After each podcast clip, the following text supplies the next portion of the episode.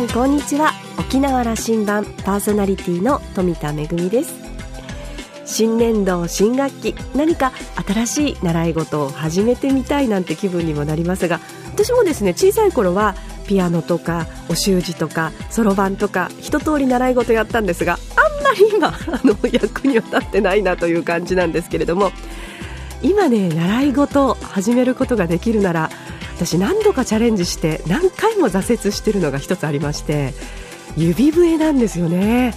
結構なベテランの方に何度もご指導をいただいてで挫折してはまた違う先生に習ってということをやってるんですがこれだけがですねなかなか習得できなくてあのぜひ我こそはという指笛の先生いらっしゃいましたらぜひコツをご指導ください。さあ沖縄羅針盤今日も5時までお届けいたします。どうぞお付き合いください。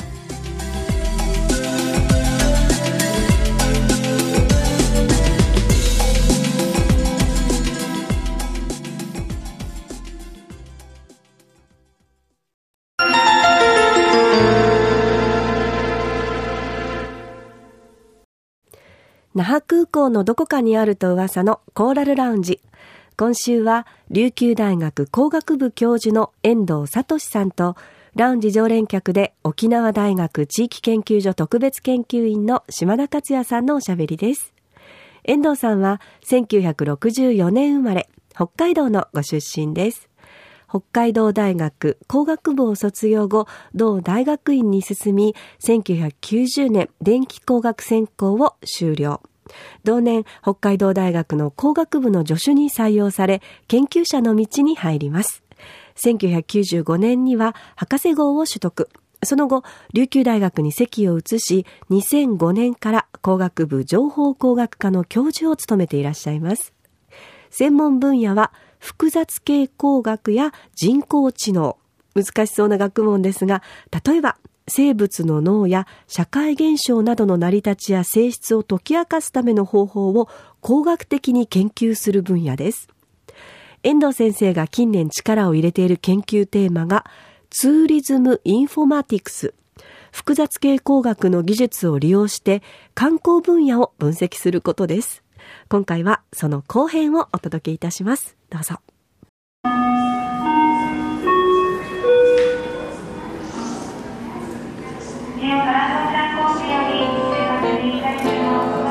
カメラで人の画像が残った時にどこに誰がいついたとかいうこととか、うん、あの、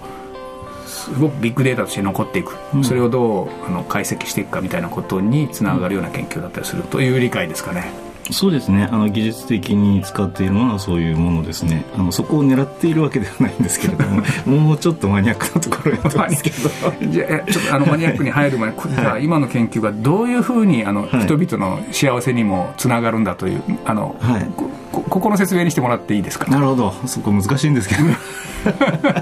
これは文系の人の仕事か。なぜかというと、うん、あの産業界はそれを考えて技術使うんですけど僕らって面白いからやるっていう ところがあってこれ何に使えばこういうことを言うとあの理系離れが進んじゃうんだけど あのなのであのここをこういうふうに使いますよってちょっと難しいところであるんですよ。僕がやってるのはですねその技術を使って表情の変化を捉えて人が今どんな感情を、えー、持ってるのかっていうことを顔の変化だけで捉えようとしていて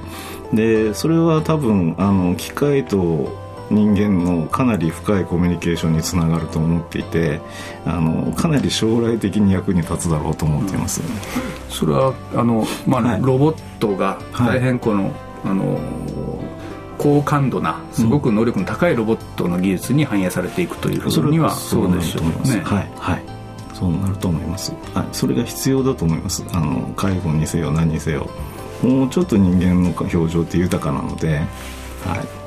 さっきあのあの我々は面白いと思ったことに突っ込んで研究してるんだというふうにおっしゃられた、あのこう理系離れということをさっきあの、うん、2人で議論になりましたけども、はい、そそっちの方をやってるんだとそれがやれるんだということの方があの理系離れにならないんじゃないですか。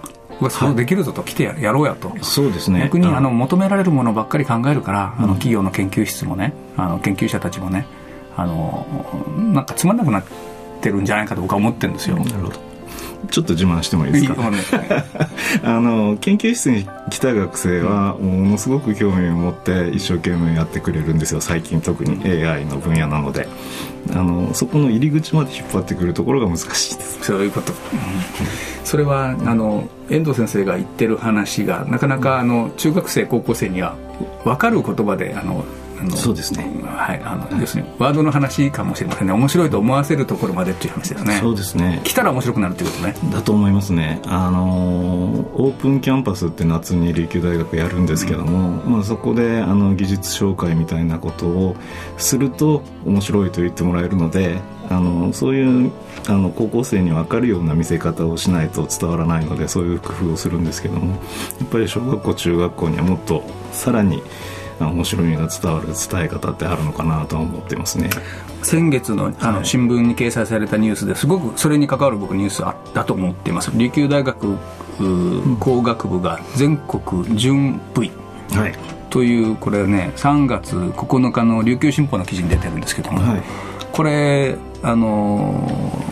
東間先生とか、あの、宮戸先生。はいあの、はい。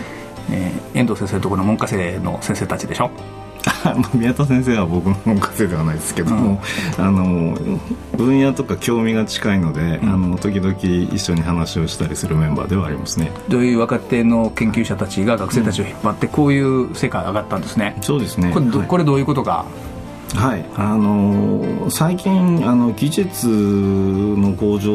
のためにはですねあのいろいろな分野であの問題設定はしますと。でそれに対して各研究者が競ってくださいってやるんですよ。でそれがコンペで、まあ、これはデータですけども画像処理のコンペであったり音声認識のコンペであったりさまざまなコンペがあってそこで研究者とか、まあ、有志ですよね。有志が集ってあのそのコンペの中で争うことでトップになりました準優勝になりましたということで技術の向上を図るっていうシステムがあってそれの中のあの一成果なんですけどもあの最近ビッグデータって話ありますけども、うん、そのビッグデータ解析の中であの彼らが、まあ、全国つつ裏裏のですねデータ解析の専門家の中で2番目になりましたという話なんですよね。これはあの大学の工学系の大学だけではなくて、うん、民間企業の研究者たちも参画してくるような場だというし、はい、あのすごくあの価値のある賞をもらったというふうに聞いてますけどね。そうですね。あの実はこれ裏話があってあの一昨年から参加していて、うん、あの一昨年は残念ながらこういうあの表彰までたどり着かなくて。来年は賞取りましょうって彼ら、うん、企画してそこからあのいろいろなアプローチのやり直してあのもちろん毎年問題違うんですよだから今年どうすればいいのかっていうのがその時に頑張らなければいけないんですけどもあのその計画のもとにあの見事にこういう準優勝ですから素晴らしいかなと思いますね。はい、あのぜひ、えーと、次の時代の産業の種を作れる学生たちを養成してください。はいありがとうございます。頑張ります。あの一緒にやってることでそれこそその産業界からの求めに応じてやってることが観光産業との連携ですね。あのあの一緒に紙面で連載させてもらってるのが観光業界のための IT セミナーというところに、はい、遠藤先生これもう十数年連載続けてるらしいから毎月1回だとおそらく14050回はあのレポート入れてますよ。そうですか。びっくりしますね。観光業界にの皆さんに読んでもらいたい、うん、えー、情報系のあの理系のまあ、あの IT 技術の進み方をレポートしてもらってるわけですけどね、はい、これあの俺4月から新しい、うん、まあ、あのフェーズにステージに進んでいきましょうねという話をしてるじゃないですか、はい、どんな時期に来てるんだというふうに理解してもらえます、うん。まあ、特に僕の専門的な話でいうと AI の話なんですけども AI がもうビジネスフェーズに入ってきてはいるので確実に。でそこのところをえーとまあ、IT の専門家がこういうことができるので観光業界の中で使ってくださいというよりはあの観光業界の方とその技術を持っている AI の分野の方が一緒になってあの業務に関してのあの高度化であるとか自動化であるとかあの効率化であるとかっていうところを目指すという段階には来てるかなと思います。技術者から見てその段階に来てるとい。うことを、ぜひこれねあの産業界と一緒にやれることが、あの加速していきたいんですよね、はい、このこの一緒の活動によって、うん、あの私の理解では、うん、ビッグデータの利活用というのが今すごく喫緊の,、あの、ね、大事な、それこそその産業の産業力強化というのでもあの他に負けないような特に観光産業のことところでこれの活用が大変あの、まあ、課題として待たれているというところで。この取り組みしていきたいと思ってるんですけども、認識合ってますか？そうですね。ビッグデータをあの使うっていうのは AI にとっても一種のガソリンのような役割なので、あのビッグデータがないと AI 技術があっても何がしかの結果は出てこないのでビッグデータをどう扱うかっていうのは本当にコアなところだと思うんですよ。でこれからはビッグデータを持ってるところが勝ちなんだと思います、まあ、そういう意味では観光に関して言えば沖縄が一番ビッグデータは日本の国内では持ってるんじゃないかなと思うのであのそれをオープンにしてエンジニアとそれからあの観光業界のプロがあの組む必要があってエンジニアはこのデータを解析する方法を持っている。でその観光の方々はあのそのデータから何が欲しいのかっていうことのあの要求を出してもらう。何が面白いのかっていうところをエンジニアに伝えてもらうっていうことの多分コラボかなと思ってます、うんうん、あのそのコラボレーションをできる場をねしっかり作っていきたいなとこれは私の役割としてやっていきたいと思っていて。ありがとうございます。あの沖縄はその観光産業、うんはい、観光に関するビッグデータのそれは宝庫ですよね、おそらく。そうだと思いますね、おそらく、うん、あの、日本中あの観光産業にというふうにどんどんこうあのシフトしていってるんだけども、沖縄もすでにもう30年も40年前からその分野のことをやってたわけでそうですよね。このデータをどう生かして、はい、そのその新しい産業の強化につなげていくかという話のところが問われてるんだろうと、うん、そう思いますね、はい、あの沖縄のデータのいいところは質が高いってことだと思うんですよね。あの他県だと陸つながりだったり自分たちのあの県の中での移動だったり北海道特に広いので北海道民が北海道を旅行するってことがあるんですけど沖縄県の場合には沖縄に他県からあるいは海外からのインバウンドも含めてですけどあの来る方がどういうことをしているのかっていうことを分析するデータが揃っていると思うのであのそれを分析するっていうのは極めてクオリティの高いデータのもとに何かができるってことだと思いますね。データの質が高いという表現なさったけど、はい、だからはっきりしてますからね、うん、あの、はい、観光客なのか観光客じゃないのかがすごくファジーな状態である地域とは違うわけですよね。ねはい、それを分析することにすごく意味が出てくるんですね、うん、ものすごく意味があると思いますね。はい、いくつかあの、このテーマで、うん、やってみたいことトライしてみたいあの、研究課題などお持ちじゃないですか。観光というフィールドの中でねまあそうですね、まああの非常にざっくりした話で申し訳ないですけども観光客の動態調査っていうのは昔から あの考えてトライもしてきたところですよね、あのまあ、昔だったらレンタカーに GPS 積んでみたいなところをですね、あの考えたりとかですね。あのエディのあの黎明期の時にはその決済情報を使ってあのお客様のあの分類やったりとかですね。15年ぐらい前です。もうずいぶん前ですよね。ああいうことをずっと昔からあの着想はしていて当時はやっぱり環境が整わなかったのであの観光業界の方々に評価していただくところまではいかなかったと思うんですけれども今行けるのかなっていう気はちょっとしますよね。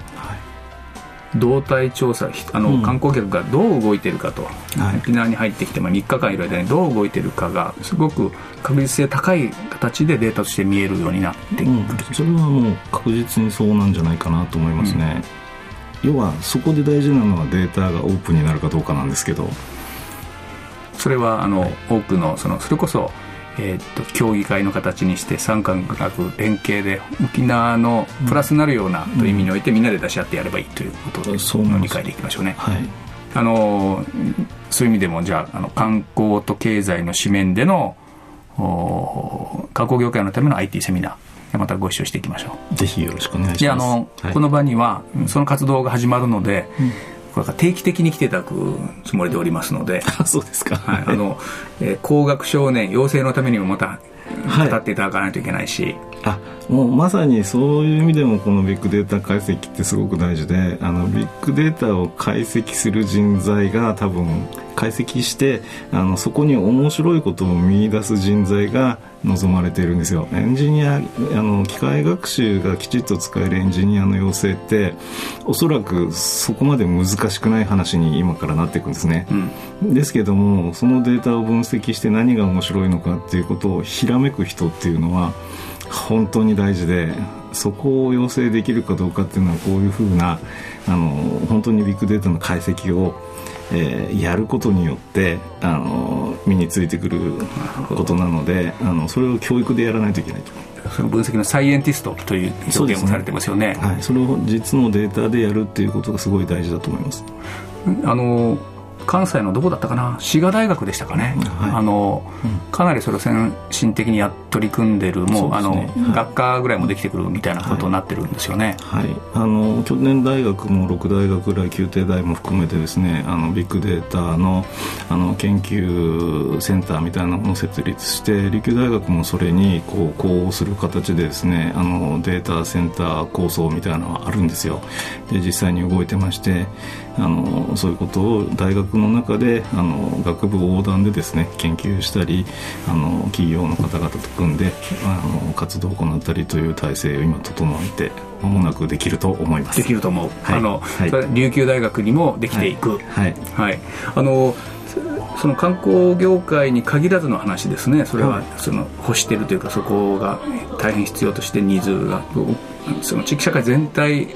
の活動も産業界もそうだしますまちづくりから関してもそのデータというものをどう解析していくかということが新しいこう時代に入ってきたわけですね。そうですね。はい。その人材、うん、その人材が極めて重要かな。で育成があの難しいのもその人材だと思います。じゃああの新しい年度に入りましたしそれをやっていくんだというお話をゲタマットと。はい。今日はありがとうございました。ありがとうございました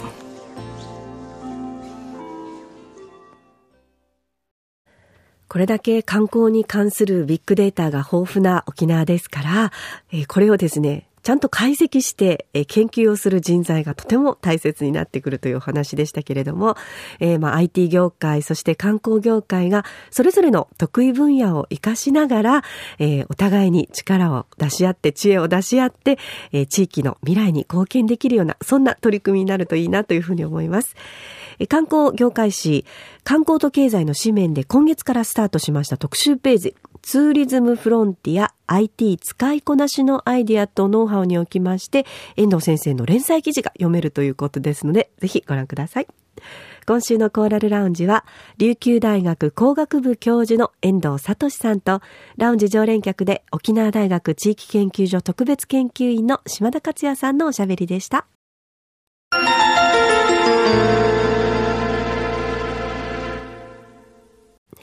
めぐみのあしゃぎだよりのコーナーです。皆さん、沖縄そば好きですか？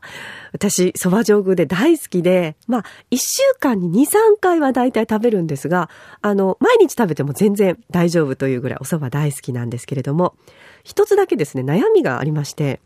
あの、野菜をもっと食べたいと。だいたいお蕎麦の具って上に三枚肉とか、早期が乗ってたり、それからかまぼこが乗ってたり、ちょこっとだけネギが乗ってたりすることはあるんですが、野菜が少ないですよね。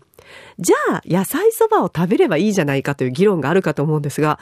なぜかですね、あの野菜そば、大体どこのお蕎麦屋さんでも、尋常じゃない量の大量のあの、野菜が上に乗ってるんですよ。そうすると、野菜とお蕎麦を交互に食べるというよりは、大量の野菜を食べ終わるまで、なかなかお蕎麦にたどり着けないということがあって、ずっと悩んでいたんですが、この間ですね、これが解決しました。私先日行ったお蕎麦屋さんでは、あの、野菜バイキングというのがありまして、自分で好きなお野菜を蕎麦だしにつけて、野菜しゃぶしゃぶをまず勝手にそれぞれマイボールに入れて待機しておくんですね。それで、そうすると、ちょうどいい頃にお蕎麦が茹で上がって、それぞれのお蕎麦がやってきます。そしたら、自分のタイミングで食べたい分だけ、その、野菜しゃぶしゃぶしたものをお蕎麦の上に乗せて、え、交互に食べることができる。これなかなか画期的なアイディアだなと思ったんですが、これを友人に話しましたらですね、あの、店によっては野菜そば別でお願いしますと頼むと、お蕎麦と、えー、野菜炒めみたいな感じで別皿で出してくれるよっていうのを先日教えていただきまして、あ、この手があったかと。はい。あの、野菜そば食べたい時には次回は、あの、こういう食べ方もしようかなというふうに思っております。まあ、それにしても沖縄そば美味しいですよね。めぐみのあしゃぎだよりのコーナーでした。ラジオ沖縄ではラジコでの配信を行っています。スマートフォンやパソコンでリアルタイムで聞けるほか1週間の振り返り聴取も可能ですよ。沖縄羅針盤今週も最後までお付き合いいただきましてありがとうございました。そろそろお別れのお時間です。パーソナリティは富田恵でした。それではまた来週。